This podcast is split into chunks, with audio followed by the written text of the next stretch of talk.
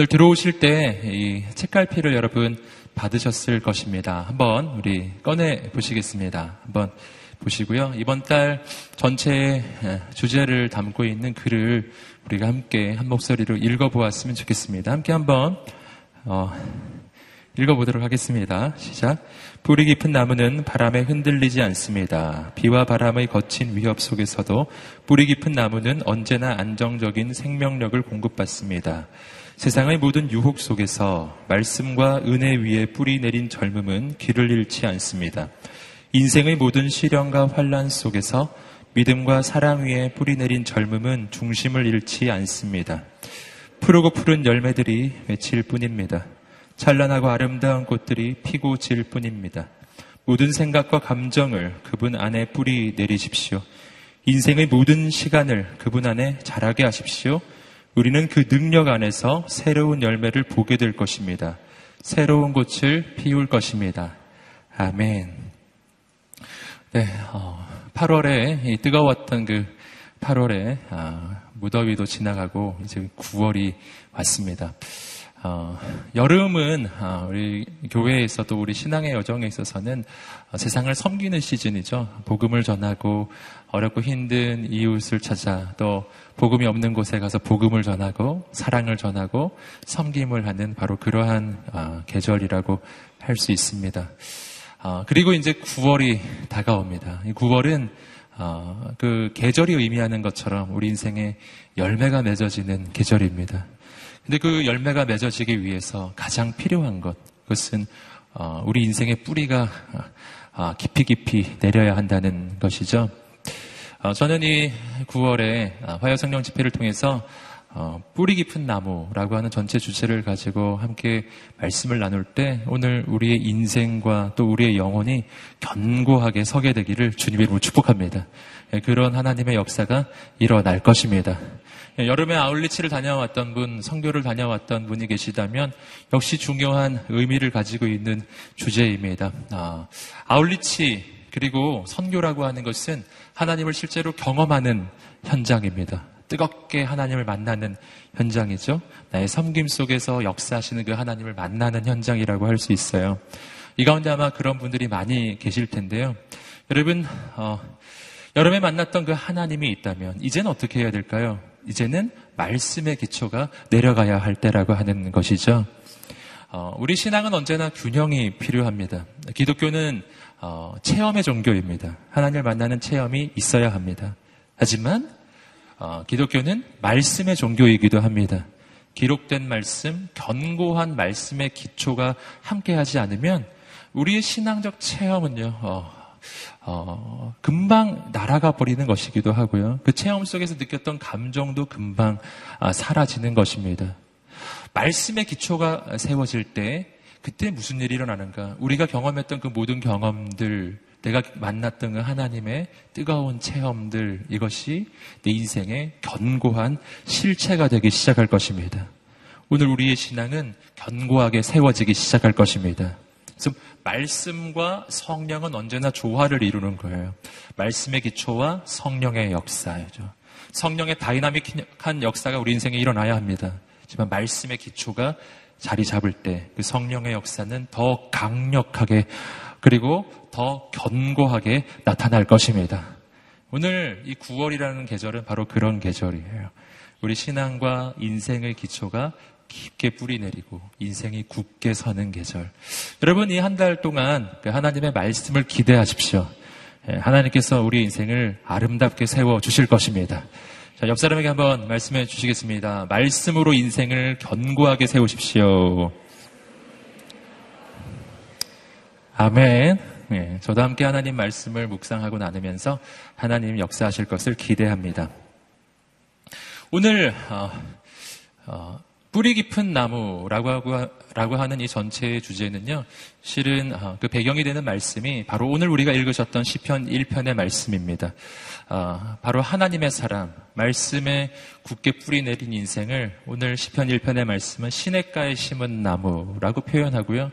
그 시냇가에 심은 나무라고 하는 표현에 조금 더 또 다른 의미, 또 다른 표현으로 그 어, 표현을 말하자면 어, 뿌리 깊은 나무 이렇게 말할 수가 있는 것이죠. 우리 인생을 나무로 비유한 표현입니다.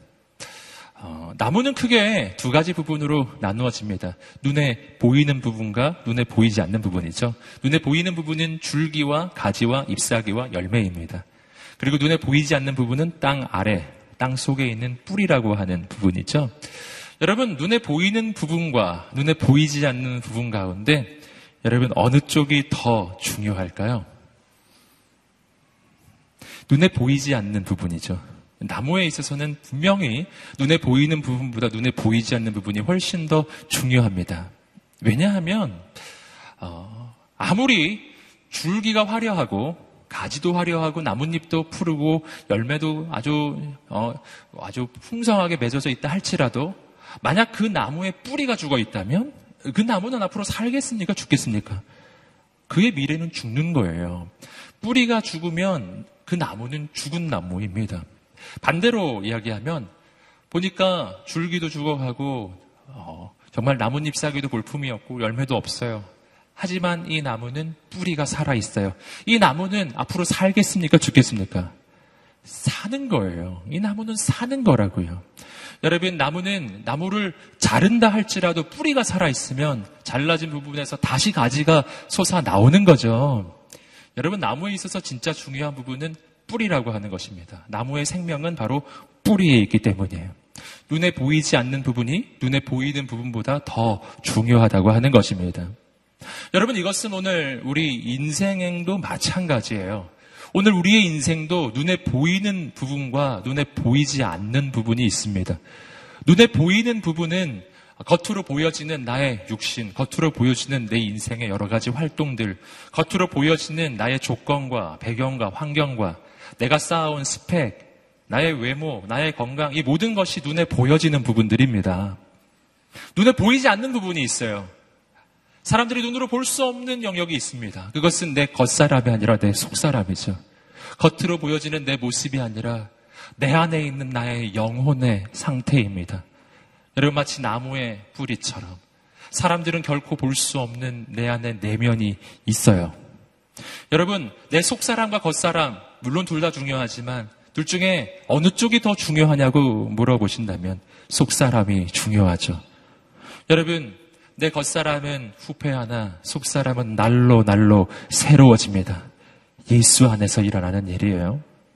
여러분 나무에 의해서 보았던 것처럼 나무 줄기가 그리고 나무 가지가, 나무의 잎사귀가 볼품이 없고 아무것도 없는 것처럼 보여도 뿌리만 살아 있으면 그 나무는 다시 살아나는 것처럼 여러분 오늘 우리의 인생에 겉으로 보여지는 나의 겉모습이 내가 가지고 있는 배경이 나의 환경이 나의 조건이 아무리 힘들고 어려워도 그렇다 할지라도 내 영혼이 예수 그리스도 안에서 하나님의 말씀 안에서 살아 있다면 내 인생은 다시 살게 될 것입니다.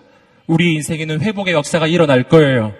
하지만 겉으로는 스펙이 너무너무 화려하고 한 것도 너무 대단하고 그리고 외모도 너무나 수려하고 그리고 겉보기에는 너무나 건강해 보이고 겉보기에는 남부러울 것 없는 모든 조건과 배경과 환경을 다 가지고 있는 것처럼 보이는데 영혼이 죽어가는 사람이 있어요. 남들이 보지 않는 집에서, 남들이 보지 않는 방 안에서 남들이 보지 않는 이불 속에서 눈물 흘리는 인생이 있어요. 바깥에 돌아다닐 때는 너무나 화려해 보이고, 어떨 때는 밝아 보이기까지 하지만, 홀로 있을 때는 내 영혼에 눈물이 흐르는 인생이 있습니다. 여러분, 어떻게 될까요? 여러분, 그 인생은 오래 갈 수가 없는 거예요.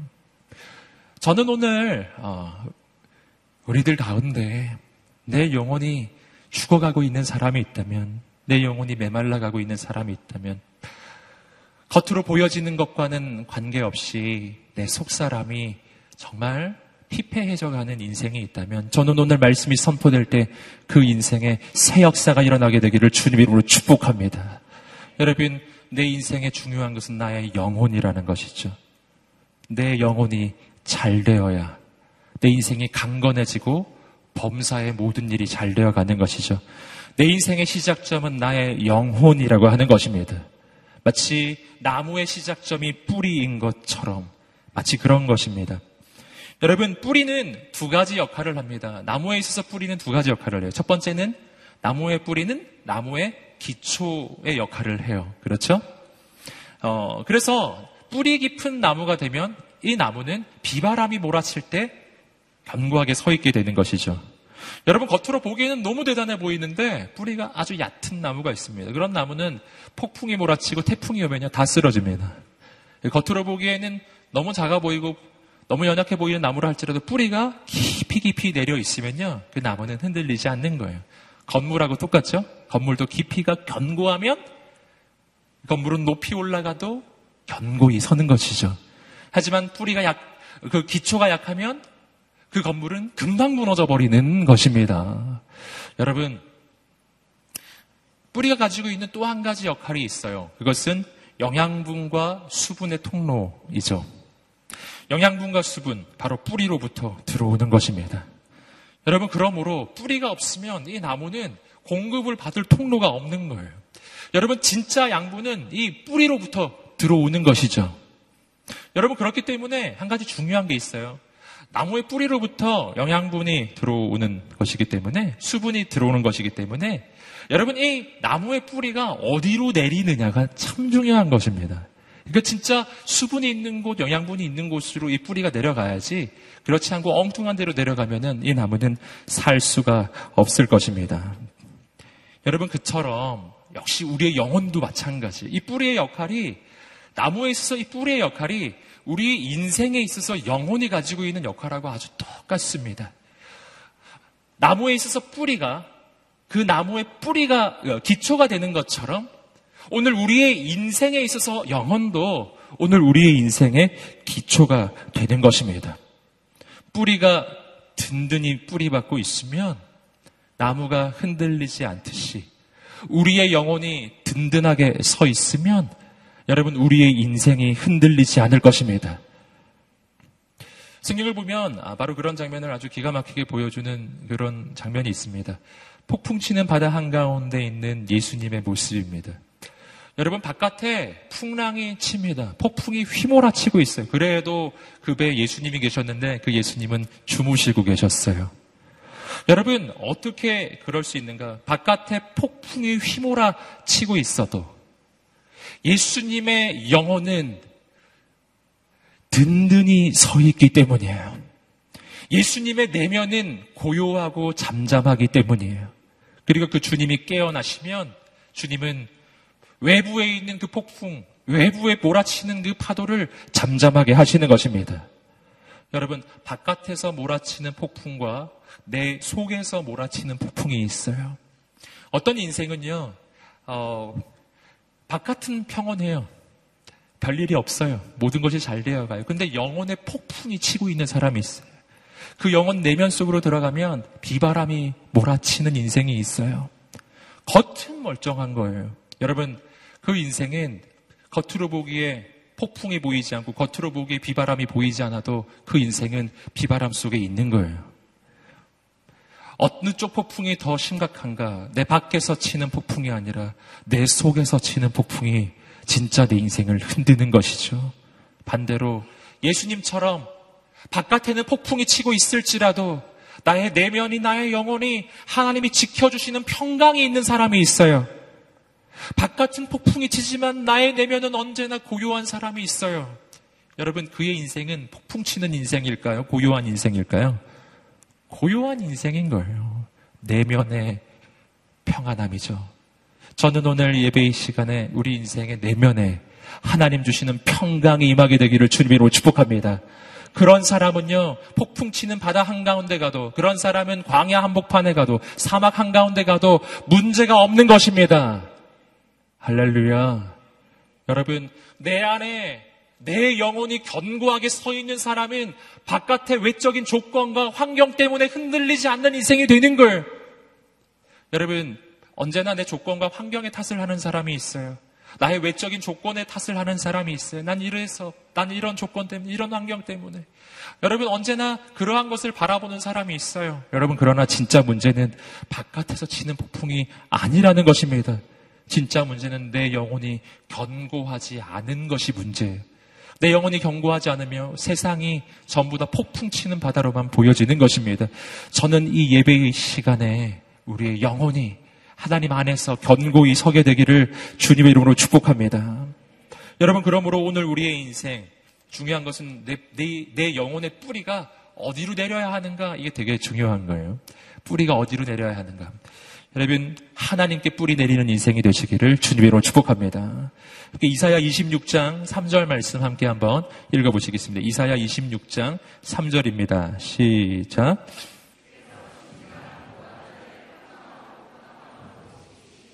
이는 그가 주를 신뢰함이니이다. 아멘. 심지가 견고한 자를 평강의 평강으로 지켜주시는 분이에요. 내 마음이, 내 영혼이 견고하면 거기에 하나님의 평강이 임한다는 것입니다. 근데 어떻게 내 영혼이 평강하냐는 것, 내 영혼이 어떻게 심지가 견고해지냐는 것이죠. 그것이 바로 하나님에 대한 신뢰에서 나오는 것인 줄 믿습니다. 즉, 하나님께 뿌리 내리는 인생이 돼야 된다는 것이죠. 마치 나무가 뿌리를 내리기는 내리는데 만약 모래에다가 뿌리를 내렸다면 그 나무는 어떻게 될까요? 여러분 뿌리가 아무리 강해도 그 나무가 뿌리 내린 그 땅이 땅이 견고하지 않으면 그 땅이 모래로 된 땅이라면 금방 쓰러지는 것이죠. 여러분 그 땅이 견고해야 한다는 것이죠. 여러분 견고하신 하나님께 뿌리 내리는 인생이 되시기를 주님의 이름으로 축복합니다. 여러분 딴 곳에 뿌리를 내리면 안 된다는 것이죠. 세상은 끊임없이 세상의 가치를 우리에게 제공할 것입니다. 세상의 가치, 돈, 명예, 권력, 권세, 사람, 세상의 쾌락, 이러한 것에 우리 인생의 뿌리를 내리라고 끊임없이, 끊임없이 우리에게 말할 거예요. 세상의 철학에, 세상의 성공 철학에, 세상의 처세술에, 인생을 살아가는 세상의 지혜에 우리 인생의 뿌리를 내려야 우리 인생이 성공한다고 말할 것입니다. 하지만 그런 것은 다 흔들리는 것들이에요. 흔들리는 것에 뿌리를 내리면 인생도 흔들리는 것이죠.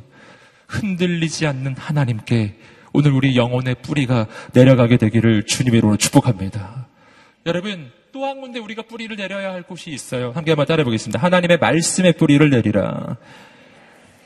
하나님의, 하나님의 말씀의 뿌리를 내려야 합니다. 여러분, 인생의 나무가 뿌리 내릴 곳, 견고한 하나님, 또 한 가지는 견고한 하나님의 말씀이죠.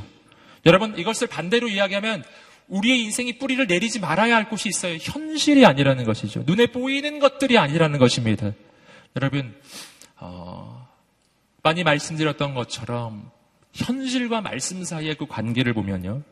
현실이 말씀을 변화시키는 것이 아니라 말씀이 현실을 변화시키는 것입니다. 현실은 흔들리는 것이고 말씀은 흔들리지 않는 것입니다. 인생의 뿌리는요, 흔들리지 않는 곳에 내려가야 해요. 여러분, 나사로가 죽어 있는 현장이 있습니다. 여러분, 그 현장 가운데 예수님이 도착하셨습니다. 눈에 보이는 현실은 나사로가 죽은 지 나흘이 지났다는 것이었죠. 여러분, 눈에 보이는 현실에 만약 뿌리를 내리는 인생이라면 거기서 할 수 있는 것은 아무것도 없는. 여기 절망하고 좌절하고 눈물 흘리는 것 뿐입니다. 여러분, 그러나 주님은 그때 이렇게 말씀해 주셨어요. 내가 믿으면 하나님의 영광을 보리라. 여러분, 믿으면 하나님의 영광을 보리라. 무엇을 믿는 것입니까? 눈에 보이는 것을 믿는 것이 아니라 보이지 않는 하나님의 말씀을 믿는 것인 줄 믿습니다. 그러면 어떻게 된다고요? 하나님의 영광을 보게 될 것입니다. 내 인생의 뿌리, 내 영혼의 뿌리는요, 말씀에 내려야 해요, 말씀에. 말씀의 뿌리를 내리면 오늘 우리 인생은 새로운 하나님의 역사를 보게 될 것입니다. 여러분, 말씀을 붙잡으시라는 것이죠. 홍해 앞에 이스라엘 민족이 서 있을 때 그들에게는 두 가지가 있는 것이죠. 눈에 보이는 현실은 눈앞에 홍해가 있다는 것이고 그러나 또 한 가지가 있었어요. 눈에 보이지 않는 하나님의 말씀이 있었어요. 그 말씀은 이스라엘 민족에게 너희에게 약속의 땅을 주겠다고 하시는 하나님의 약속의 말씀이었어요. 너희를 반드시 큰 나라로 세워 주겠다고 하는 하나님의 약속이 있었어요. 그들의 조상 아브라함 때로부터 주어졌던 하나님의 약속의 말씀이 있었던 거예요. 여러분, 현실의 뿌리를 내렸다면 그들은 홍해 앞에서 할 일이 없는 걸 죽는 거죠. 하지만 말씀의 뿌리를 내리면 거기서 다른 것이 나옵니다. 하나님의 약속을 붙잡으면 달라져요. 여러분, 오늘 우리의 인생에 정말 뿌리를 내려야 할 곳이 어디인가 하는 것입니다. 내 인생이 흔들릴 때, 내 영혼이 흔들릴 때, 내 마음에 두려움과 염려와 근심이 찾아올 때요. 그때 점검해 보셔야 할 것은요. 내가 처한 상황이 얼마나 힘든가가 아니에요. 내가 처한 조건이 얼마나 어려운가가 아니에요. 이것을 보셔야 합니다. 내 영혼의 뿌리는 지금 어디에 뿌리 내리고 있는가? 현실입니까? 조건입니까? 환경입니까? 여러분, 진짜 뿌리를 내려야 할 곳에 내리고 있습니까? 내 인생이 흔들리는 것입니까? 아니면 내가 뿌리 내린 그것이 견고한 것이 아니고 내가 뿌리 내린 그것이 흔들리고 있는 것입니까? 여러분, 내가 흔들리는 땅에 뿌리를 내리면 뿌리를 아무리 견고하게 내려도 인생은 흔들리게 돼 있어요. 땅이 흔들리는 것일까요? 내가 흔들리는 것일까요? 내가 아무리 견고하게 뿌리를 내려도 지진이 나면 나도 흔들리는 것이죠. 그렇죠? 여러분, 나는 어디에 뿌리를 내리고 있나요? 나는 지금 흔들리지 않는 기초에 뿌리를 내리고 있습니까? 흔들리지 않는 기초는 하나님 뿐이십니다. 흔들리지 않는 기초는 하나님의 말씀 뿐입니다. 여러분, 우리 영혼의 두 번째 역할이 있어요. 그것은 우리 영혼은 마치 나무에 있어서 뿌리처럼 인생을 살리는 양식, 인생을 살리는 양식이 들어오는 통로입니다. 어, 오늘 우리의 인생은 영혼과 육체의 두 가지로 이루어져 있죠. 우리의 육체를 살리는 것은 먹는 음식입니다. 하지만 우리의 영혼을 살리는 것은 따로 있어요. 함께 마태복음 4장 4절 말씀 함께 한번 읽어보시겠습니다. 시작. 예수께서 대답하여 이르시되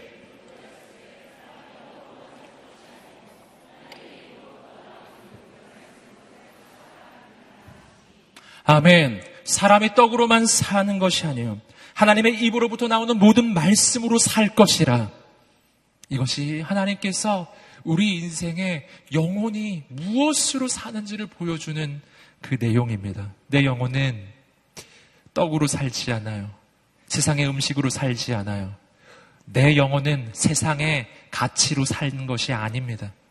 여러분, 내 영혼은 하나님께서 주시는 말씀으로 사는 인생이라는 것을 믿으시기를 주님으로 축복합니다. 여러분, 그래서 이 말씀에 우리 인생이 뿌리를 내려야 하는 까닭은 말씀이 내 인생의 진짜 양식이기 때문입니다. 여러분, 또 내 영혼에, 내 인생에 던지는 질문이에요. 내 인생에, 내 영혼의 뿌리는 진짜 양식의 뿌리를 내리고 있나요? 가짜 양식의 뿌리를 내리고 있나요? 여러분, 가짜의 뿌리를 내리면요. 가짜는 잠깐은 좋은 것 같은데 거기서 양식을 취하면, 거기서 영양분을 취하면요. 내 영혼이 갈수록 갈수록 피폐해지는 것입니다. 마치 어떤 사람이 음식을 먹기는 먹는데 맨날 불량식품만 먹는 거예요. 계속 불량식품만 먹는 거예요. 그러면은 당장은 배가 부른 것 같은데 날이 가면 날이 갈수록 여러분 인생은 피폐해지고 나중에 병들게 되는 것이죠. 여러분 무슨 양식을 지금 취하고 있느냐 이것을 보셔야 합니다. 세상이 제시하는 양식이 있어요. 그것은 세상의 가치, 세상의 가치, 세상의 관점, 그리고 세상의 가치들, 돈, 명의 권력과 아까 말씀드렸던 사람과 세상의 쾌락, 이러한 것으로부터 내 영혼의 양식을 취하라고 세상은 끊임없이 이야기를 합니다. 여러분, 오늘 우리가 하나님의 말씀에서 우리 영혼의 양식을 취하는 인생이 되시기를 주님의 이름으로 축복합니다. 그래야 우리 영혼이 살아나기 시작한다는 것입니다. 살아나기 시작한다는 것입니다. 여러분, 말씀이 진짜 내 인생의 양식이 되는 까닭이 있어요. 말씀이 가지는 좀 몇 가지 의미 우리가 한번 다시 한번 생각해 보기를 원합니다. 여러분 말씀의 뿌리를 내려야만 내 영혼이 살아나는 까닭은 첫째 말씀은 창조의 능력이기 때문이에요. 말씀은 뭐라고요? 창조의 능력이에요. 여러분 어, 하나님께서 온 우주를 만드실 때, 우리 우리 인생을 만드실 때 하나님 말씀에 하나님의 말씀으로 지으셨다는 사실이죠. 창세기 1장에 이야기하는 것처럼 말씀이 선포될 때 오늘 우리의 모든 만물이 지어졌고 또 우리 인생 역시도 오늘 우리 인생이 지어진 재료가 흙이지 않습니까? 그 흙도 하나님의 말씀으로 지어진 것이기에 여러분 온 우주에 그 어떤 것도 하나님의 말씀으로 지어지지 않은 것은 아무것도 없다는 사실이에요. 여러분 말씀은 온 우주 만물이 지어진 원리이고 만물이 지어진 능력이고 만물이 지어진 재료라고 하는 것입니다. 여러분 그러니까 오늘 말씀에서 우리는 중요한 사실을 알게 돼요. 내 인생이 새로워지려면 하나님의 말씀이 필요한 것입니다. 할렐루야. 할렐루야. 다른 게 필요한 게 아니에요. 하나님의 말씀이 필요한 것입니다. 여러분, 어, 마치, 마치 이것은 이런 것과 같아요. 레고로 어떤 그, 뭘 만들었다고 한번 생각해 보세요. 뭐 만들기를 했다고 생각해 보세요. 여러분, 그것이 망가졌어요. 망가진 그것을 다시 고치려면 뭐가 있어야죠? 뭐가 있어야죠? 레고가 있어야 하죠. 할렐루야. 제가 힌트를 드렸잖아요. 자, 이것은 레고로 만든 거예요. 근데 그것이 부서졌어요. 뭐가 필요하죠? 레고가 필요한 것이죠. 예. 딴 건 필요 없어요. 레고로 만든 건 레고로 고치는 것입니다. 그처럼 말씀으로 지어진 우리의 인생은 말씀으로만 고쳐지는 것입니다. 딴 건 필요 없는 거예요. 할렐루야. 그래서 말씀이 와야 인생이 고쳐지기 시작해요.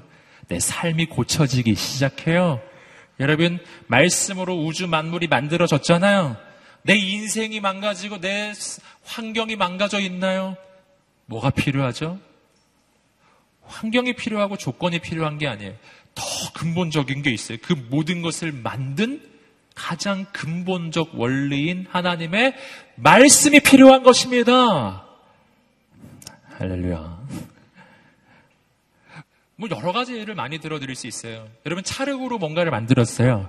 찰흙으로 만들었는데 이 찰흙을 만든 게 망가졌어요. 그러면 뭐가 필요하죠?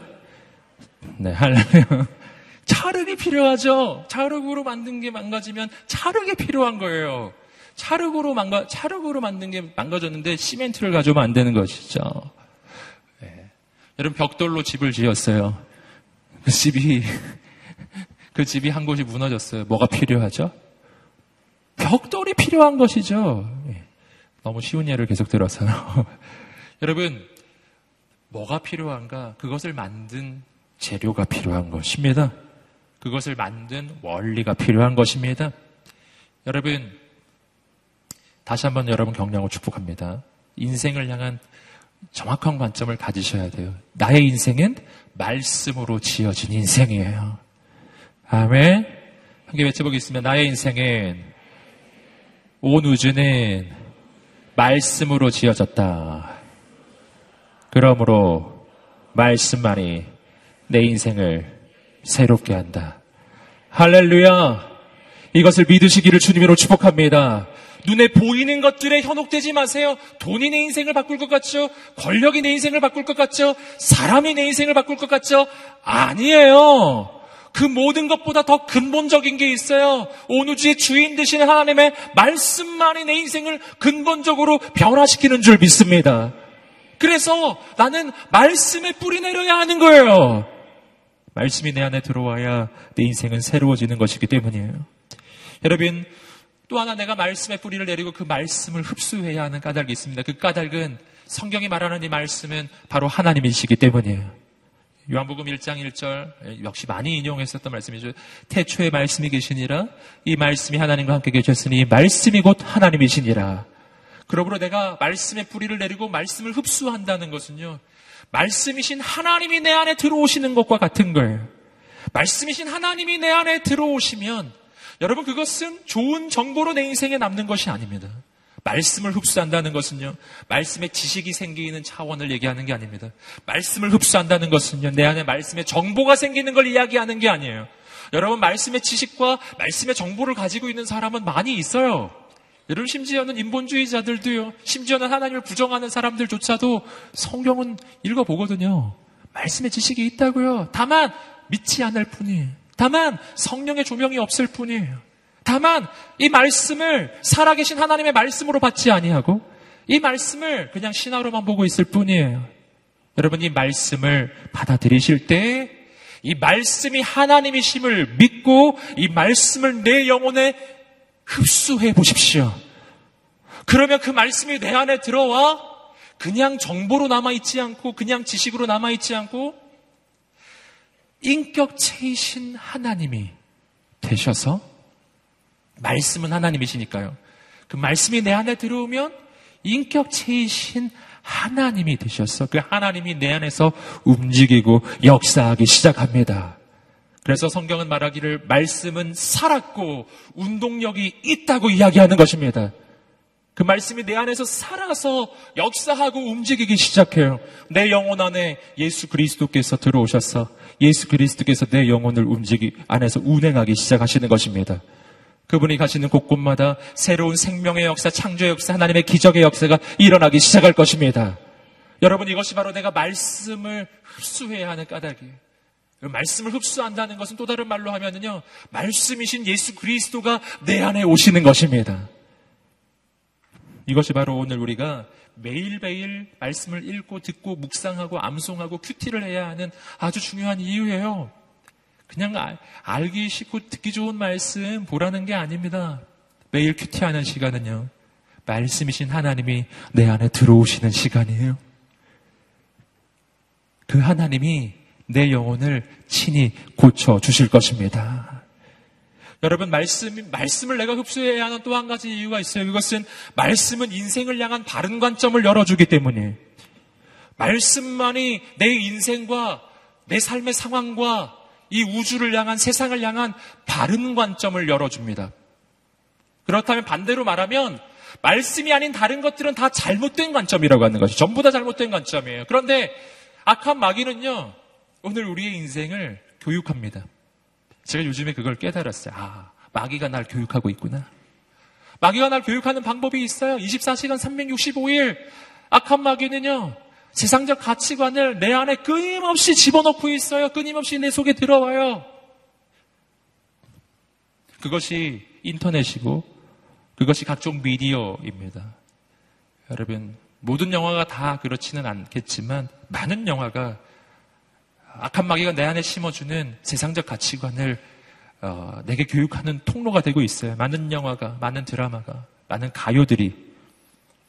여러분, 세상의 미디어와 세상의 그 모든 방법들이 세상의 철학을 통해서, 세상의 사상을 통해서, 세상의 어, 문학을 통해서, 여러분 악한 마귀는 끊임없이 나를 교육하고 교육하고 교육하고 교육해요. 그래서 나는 쇠뇌가 되고 있어요. 이것을 우리가 꼭 깨달아야 하면 쇠뇌가 되고 있는 거예요. 여러분 어느덧 나는 내가 원하지도 않았는데 내가 정말 의도하지도 않았는데 내 안에는 세상적 가치관이 자리 잡기 시작해요. 내 안에는 인간적인 관점이 자리 잡기 시작해요. 악한 마귀의 소리가 내 안에 그냥 자연스럽게 들려오기 시작해요. 나는 그것을 이상하게 여기지 않기 시작해요. 난 그것이 당연하다고 생각하기 시작해요. 여러분 근데 문제는 뭐냐면 이런 것을 내가 다 당연하다고 여기기 때문에 이것이 이상하게 느껴지지가 않는 거예요. 여러분, 자, 오늘 우리는 내 안에 들어오는 것을 바꾸어야 합니다. 바꿔줘야 돼요. 여러분, 내 관점이 바뀌려면 내 안에 들어오는 것이 바뀌어야 해요. 여러분, 24시간 365일 내 안에 들어오는 세상적 관점의 가치관과 세상의 그 풍조들 속에서 내 관점을 바꿔줄 수 있는 것은 오직 한 가지예요. 변함없는 하나님의 말씀이십니다. 말씀이 내 안에 들어오면 내 관점이 바뀌기 시작해요. 내 생각이 바뀌어요. 내 눈이 바뀐다고요. 그러면 인생을 새롭게 볼 수 있어요. 그리고 새로운 능력이 나타나기 시작해요. 여러분 성경을 보시면요. 예수님과 사람들 사이에는 언제나 의견의 차이가 있다는 것을 볼 수 있습니다. 그것은 바라보는 관점이 다르기 때문이에요. 세상의 관점과 하나님의 관점은 완전히 다른 것입니다. 여러분, 내 인생을, 내 인생을 바라볼 때 내가 왜 이렇게 절망적인지 아세요? 진짜 인생이 절망적인 상황이어서가 아니라 마귀의 관점, 세상의 관점, 인간의 관점으로 인생을 바라보면 그 어떤 인생도 전부 절망적이에요.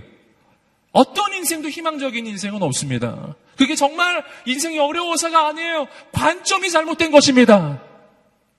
전 오늘 이 밤이 그 관점이 바뀌는 밤이 되시기를 주님으로 축복합니다. 성경을 보시면 주님은 인생에 대해서 정말 세상과 다르게 이야기해 주시는 것을 볼 수가 있는 거예요. 여러분, 어, 말씀을 보시면, 여러분, 어, 나면서부터 눈 멀었던 사람의 인생의 이야기가 나오죠. 그의 인생을 향한 세상의 관점은 이거였어요. 저주받은 인생, 저 인생은 무슨 죄를 지었길래 나면서부터 저렇게 됐을까? 이것이 세상이 바라보는 그의 인생이었어요. 그의 인생을 향해 예수님이 말씀해 주신 것은 이것이었습니다. 저 사람의 저 병은 자기 죄 때문에 생긴 것이 아니라 하나님의 역사를 이루는 방법이 될 것이다.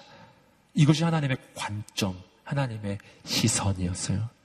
여러분, 사케오의 인생을 향해 세상이 바라보는 관점은 이것이었어요. 저 사람은 민족의 반역자, 가까이에서는 안 되고, 가까이 가면, 어, 나도 부정해지는 인생.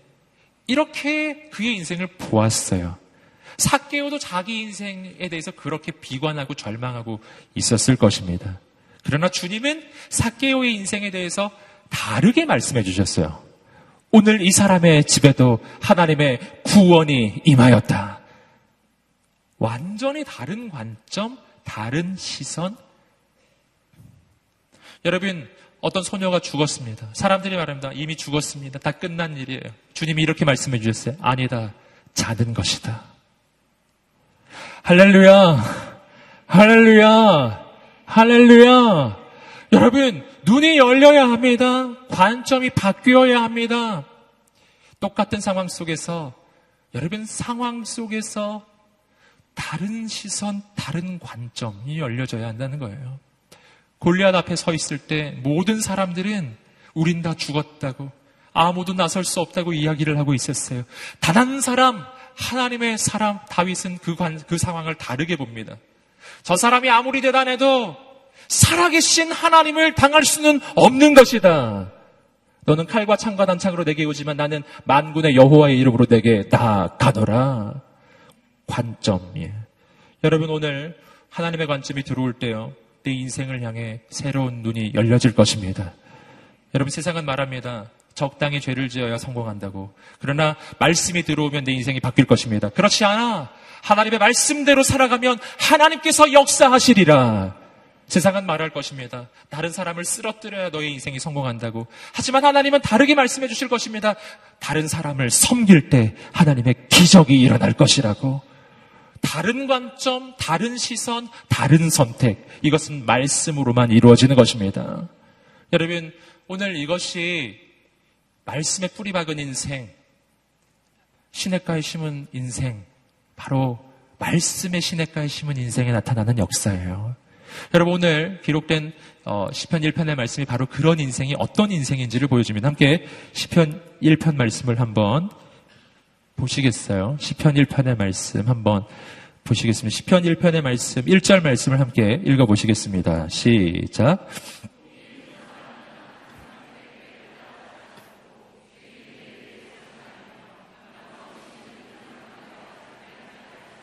아멘. 복 있는 사람은 어떤 사람?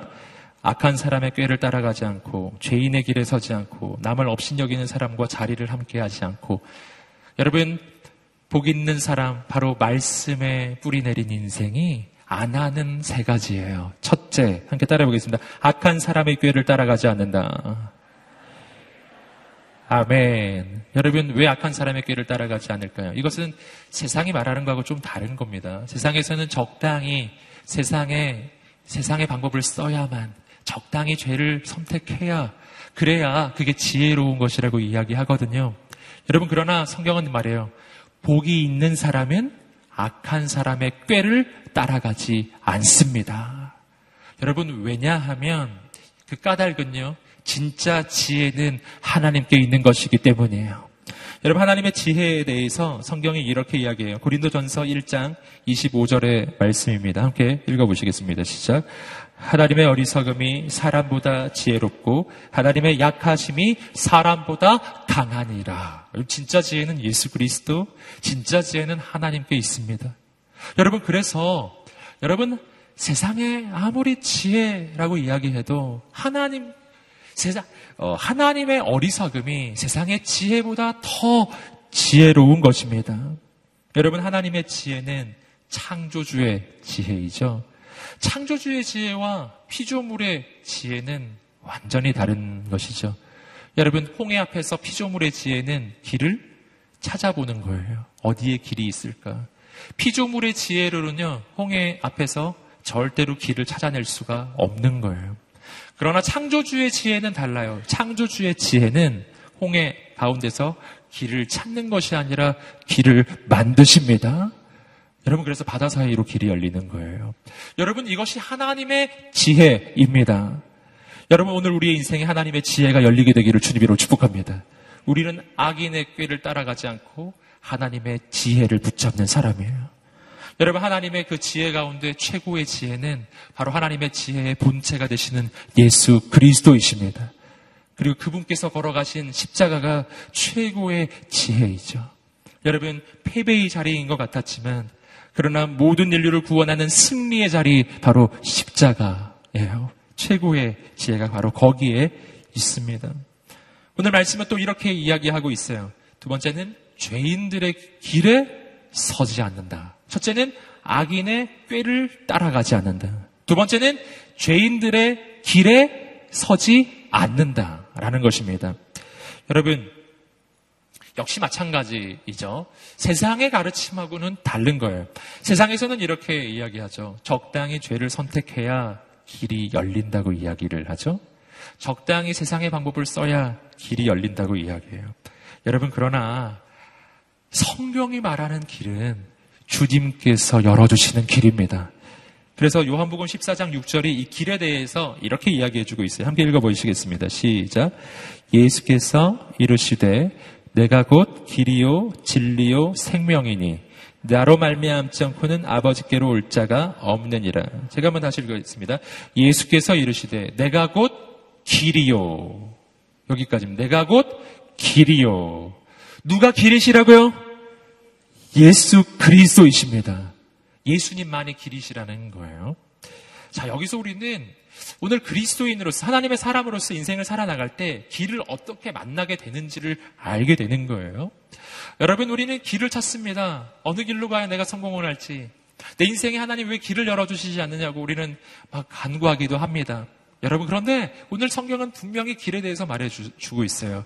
길은 예수 그리스도 그분이시라고. 여러분, 성경이 말하는 길은 인격체이신 예수 그리스도 그분이세요. 그러니 이것이 무엇을 말해주는 것이냐면, 내 인생에 길이 보이지 않을 때, 아무리 둘러봐도 길이 없는 것처럼만 느껴질 때요. 그때 거기에 인격체이신 예수님이 오시고 내가 그분을 만나잖아요. 그러면 거기에 길이 생기는 것입니다. 할렐루야. 여러분 반대로 이야기하면 세상적으로 보기에는 인생의 길이 막 사방팔방으로 다 열려 있어요. 내 인생이 정말 탄탄대로가 지금 펼쳐진 것만 같이 보여요. 그러나 내가 진짜 길 대신 예수 그리스도와 함께 있지 않으면요. 그 인생에 길이 열린 게 아닌 거예요. 눈으로 보기에 길이 열렸다고 해서 길이 열린 게 아니라 예수님을 만나야 길이 열리는 것입니다.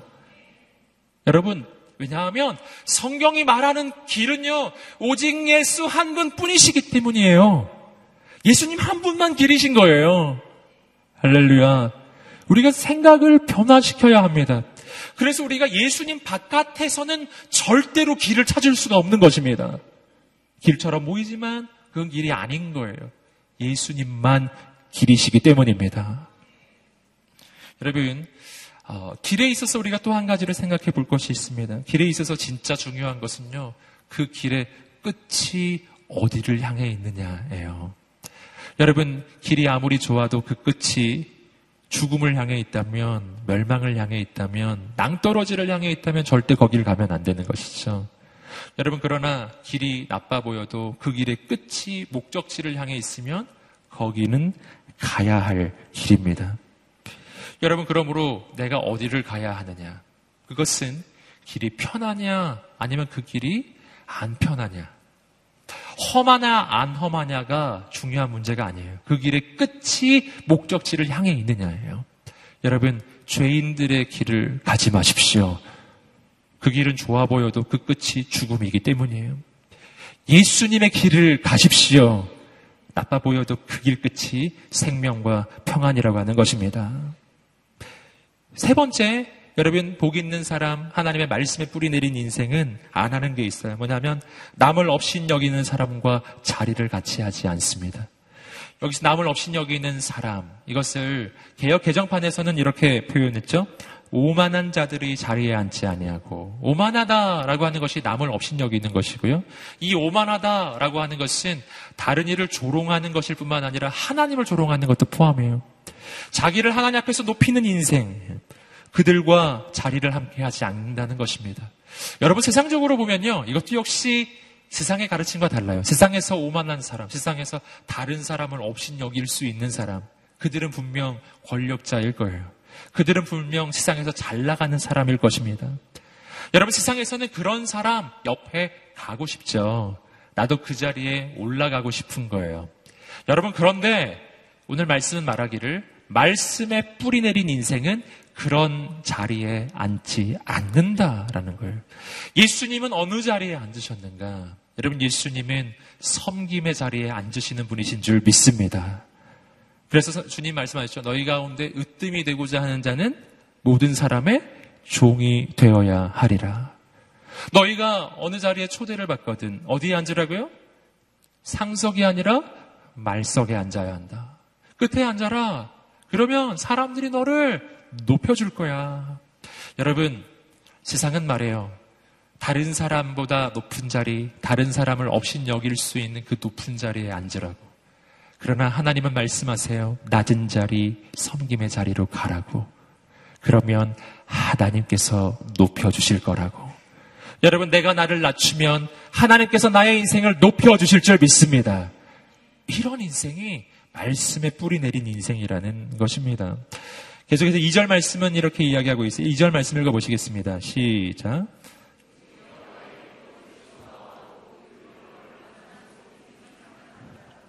아멘. 아, 이런 사람은 또 이런 사람이에요. 어, 여호와의 율법을 즐거워하고 그 율법을 밤낮으로 깊이 생각하는 사람이에요. 말씀을 즐거워하고 말씀을 깊이 생각하는 사람, 말씀을 묵상하는 사람이에요. 여러분 지금 이 시대는 정말 이런 사람을 필요로 합니다. 여러분 이 시대는 포스트 모던 시대이죠. 어, 상대주의적인 가치관, 다원주의적인 가치관이 온 세상을 뒤덮고 있습니다. 어, 남에게 피해만 주지 않으면 모든 것이 가능하다고 말하는 시대이죠. 그리고 내가 느끼기에 좋기만 하면 그냥 다 괜찮은 것이라고 말하는 시대예요. 지난 시절에 있었던 모든 진리의 기준이 다 무너지고 있는 그런 시대를 우리가 살아가고 있습니다. 이 시대에 남은 게 없는 것 같아요. 제가 아무리 돌아봐도 이제는 정말 남은 게 없어요. 기준은 다 사라졌어요. 여러분, 그냥 느낌만이 남아버린 시대예요. 느낌이 좋으면 다 좋은 거라고. 그리고 오직 내가 느끼는 그 느낌만을 추구하는 시대. 의미는 사라지고 기준은 사라진 시대를 살아가고 있어요. 여러분, 그러기 때문에 무언가를 하는데 공허하고 무언가를 하는데 2%가 부족한 것입니다. 여러분, 실체가 사라져 있기 때문이에요. 여러분, 어, 성적인 것을 예로 들자면 여러분 남녀 사이에 이루어지는 느낌만 남아 있어요. 오직 쾌락이라고 하는 느낌만 추구하는 시대예요. 하지만 그 실체는 사라졌어요. 실체는 뭔가요? 하나님께서 만드신 가정이죠. 남자와 여자는 여러분 쾌락을 위해 만나지 않아요. 하나님께서 남자와 여자를 지으셨고 아름다운 가정을 세우셨습니다. 여러분 한 남자와 한 여자가 만나 이루는 가정은 여러분 전인격적인 결합을 이야기해요. 남편과 아내는 전인격적으로 결합하는 것이죠.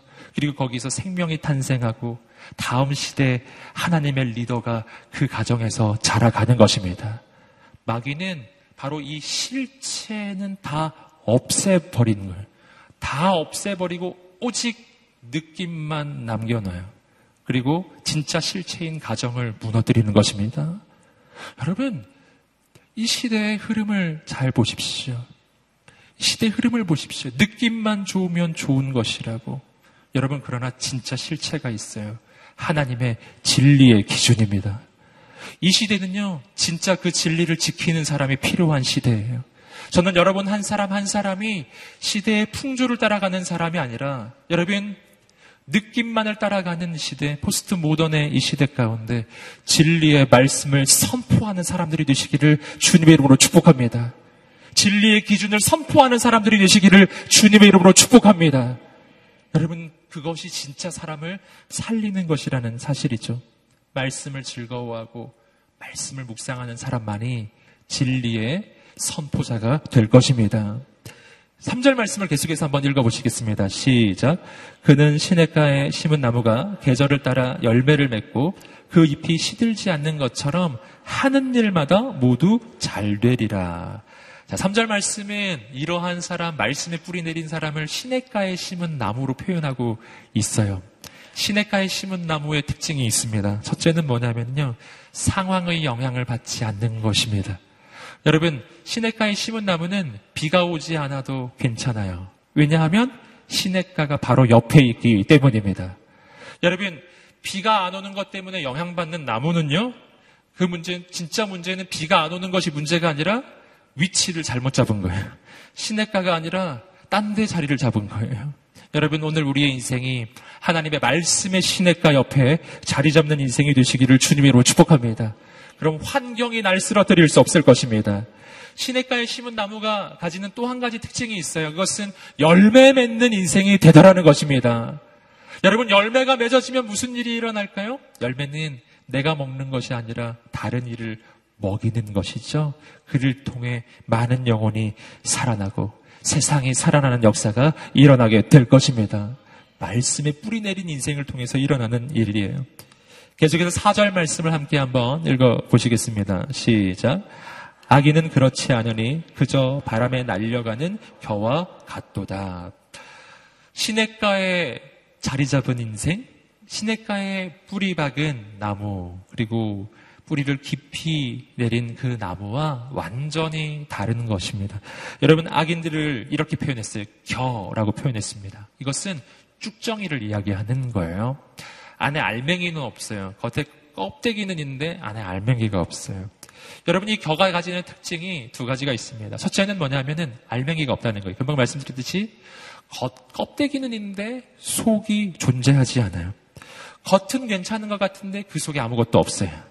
겉은 화려한데 그 속에 양분이 없어요. 생명이 없는 것이죠. 우리가 세상에서 발견하는 모든 가치가 다 그와 같습니다. 마치 신기루처럼 겉으로 보기 있는데 진짜 만나보면 없는 거예요. 겉으로 보기 대단해 보여요. 종이 호랑이처럼 대단해 보여요. 하지만 진짜 만나보면 종이에 불과해요. 세상의 가치입니다. 여러분, 이 악인들이 가지고 있는 또 한 가지 겨와 같은 그 인생의 특징은요. 바람이 불면 날아가 버린다는 것입니다. 여러분, 그 시냇가에 뿌리 박은 깊이 깊이 뿌리 박은 나무는 바람이 불어도 흔들리지 않는 줄 믿습니다. 겨는 날아가 버려요. 여러분 이것이 바로 어, 하나님의 사람과 그렇지 않은 사람이 가지는 아주 결정적인 차이입니다. 하나님의 사람은 환경에 영향을 받지 않고 굳게 섭니다. 하지만 하나님 안에 있지 아니하면 환경이 어려워지면 금방 쓰러지는 것이죠. 저는 오늘 우리가 환경의 지배를 받는 인생이 아니라 그 환경을 변화시키는 하나님의 사람들이 되시기를 주님의 이름으로 축복합니다. 마지막으로 시편 1편 5절과 6절 말씀을 함께 읽어보시겠습니다. 시작.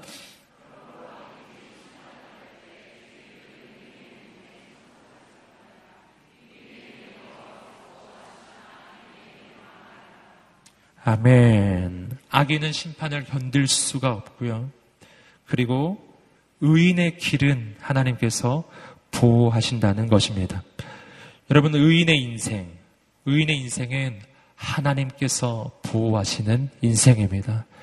여러분, 그러므로 여기서 마지막으로 한 가지 좀 중요한 사실을 발견해요. 이것은 뭐냐면, 이 10편 1편 1절부터 6절까지 이 흐름을 쭉 보면요. 말씀에 뿌리 내린 인생을 이렇게 지칭하는 표현들이 나오는데, 앞부분에서는 시냇가에 심은 나무라고 하고 표현했죠. 그런데 뒷부분을 가보면요. 어, 6절, 어, 5절과 6절 말씀을 읽어보시면 의인이라는 표현이 바로 등장해요. 즉, 시냇가에 심은 나무, 말씀에 뿌리 내린 인생은 바로 의인이라고 하는 것입니다. 자, 여기서 우리는 순서를 다시 한번 좀 확인해 봐야 돼요.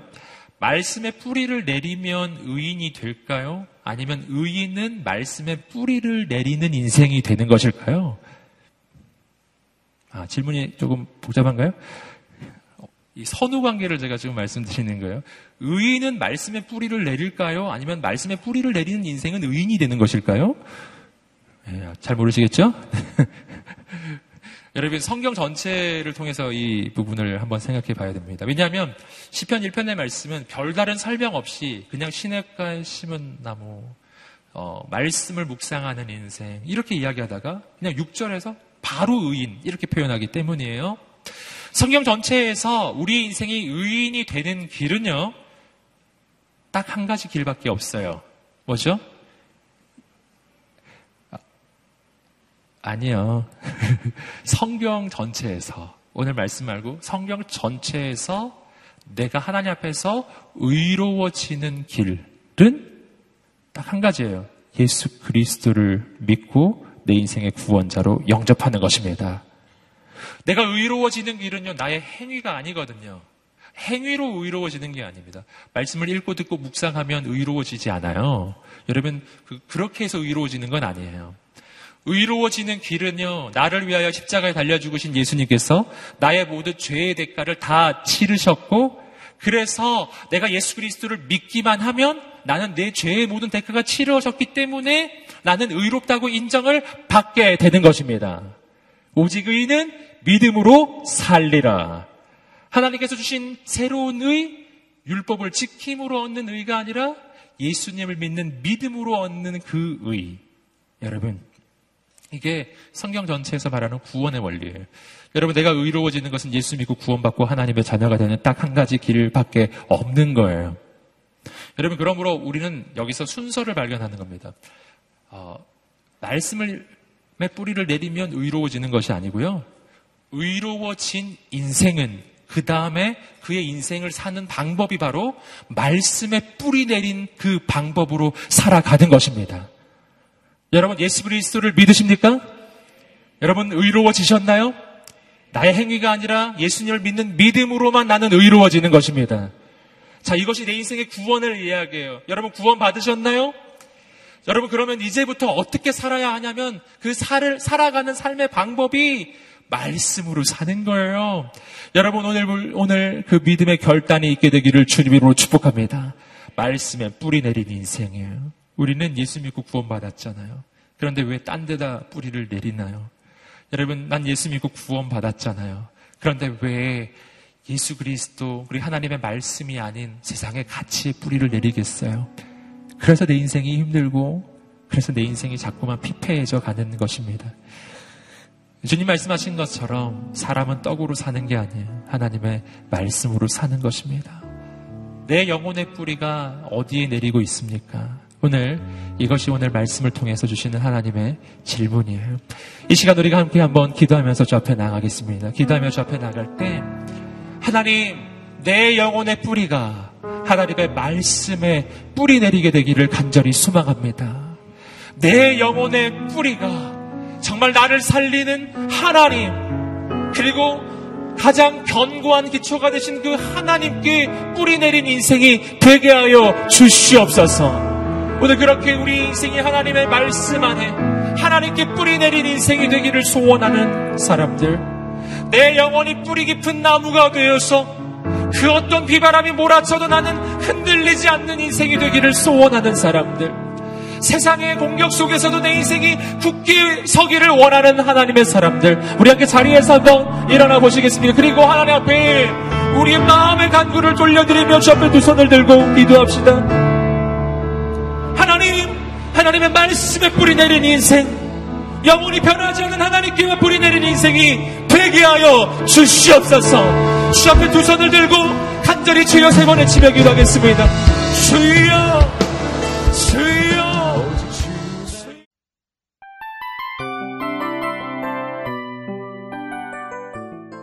이 프로그램은 청취자 여러분의 소중한 후원으로 제작됩니다.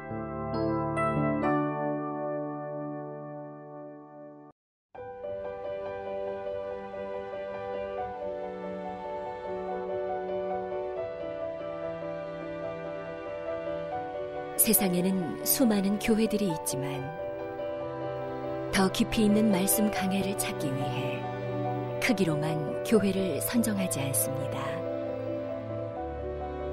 보다 좋은 영적 콘텐츠를 더 많이 나누기 위해 방송비를 받지 않습니다. 1년 365일 복음만 전하고 싶어서 우리는 광고를 하지 않습니다. 온누리의 복음을 땅끝까지 CGN TV와 함께 땅끝 성교사가 되주세요